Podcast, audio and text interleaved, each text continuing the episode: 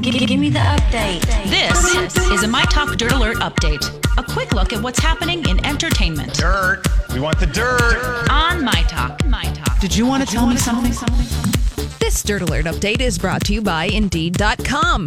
Lucasfilm has announced that John Favreau will be producing and writing a new live action Star Wars series, which will air on Disney's upcoming streaming service. Not a lot of details are available on the new series as of yet, but Favreau has some familiarity with the Star Wars franchise. He has a voice in the soon to be released Star Wars movie about Han Solo. He's also a Disney company man, having directed the live action Jungle Book reboot, uh, Iron Man 1 and 2, and he's currently directing that Lion King reboot starring Beyonce. He's so money and he doesn't even know it.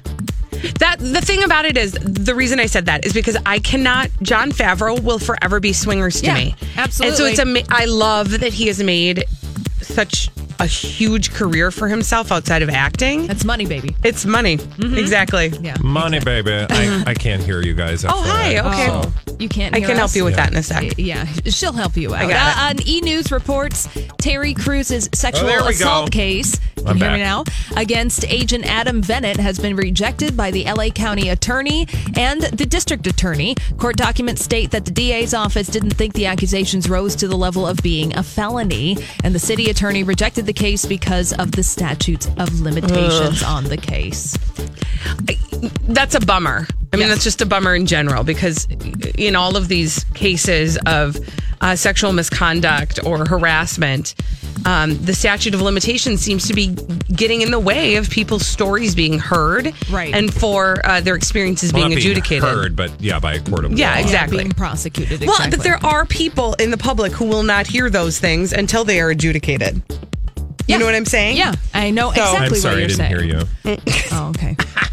Uh, today is International Women's Day, and Kim Kardashian is celebrating Celebrate us. be- by releasing a set of feminist themed Kimmojis, including a recreation of Kim's nude photo with plain black bars over her bits that say my body and my choice. Yeah, there's also one that Hmm. Don't you says feel proud, ladies? slay in your lane. The future is nasty, nasty, nasty, and grab America back.